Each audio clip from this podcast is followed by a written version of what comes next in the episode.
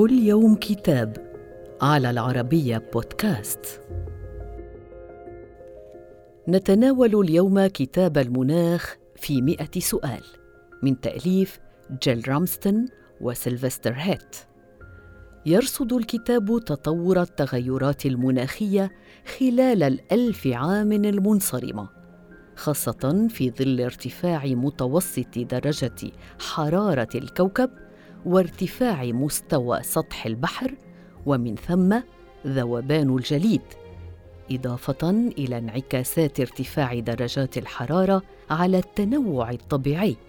ويؤكد الكتاب أنه رغم الاهتمام الدولي بقضية التغيرات المناخية فإن نسبة ثاني أكسيد الكربون لا زالت مستمرة في الزيادة.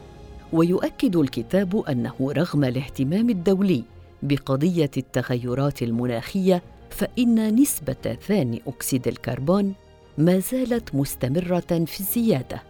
الأمر الذي من شأنه أن يؤدي إلى تغيرات اقتصادية واجتماعية وثقافية وتكنولوجية على أثر هذه الموجة التي تصطدم بمصالح كبرى وتهدد بإلغاء كم هائل من الوظائف. صدر الكتاب عن دار النشر الفرنسية تونديه وإلى اللقاء مع كتاب جديد.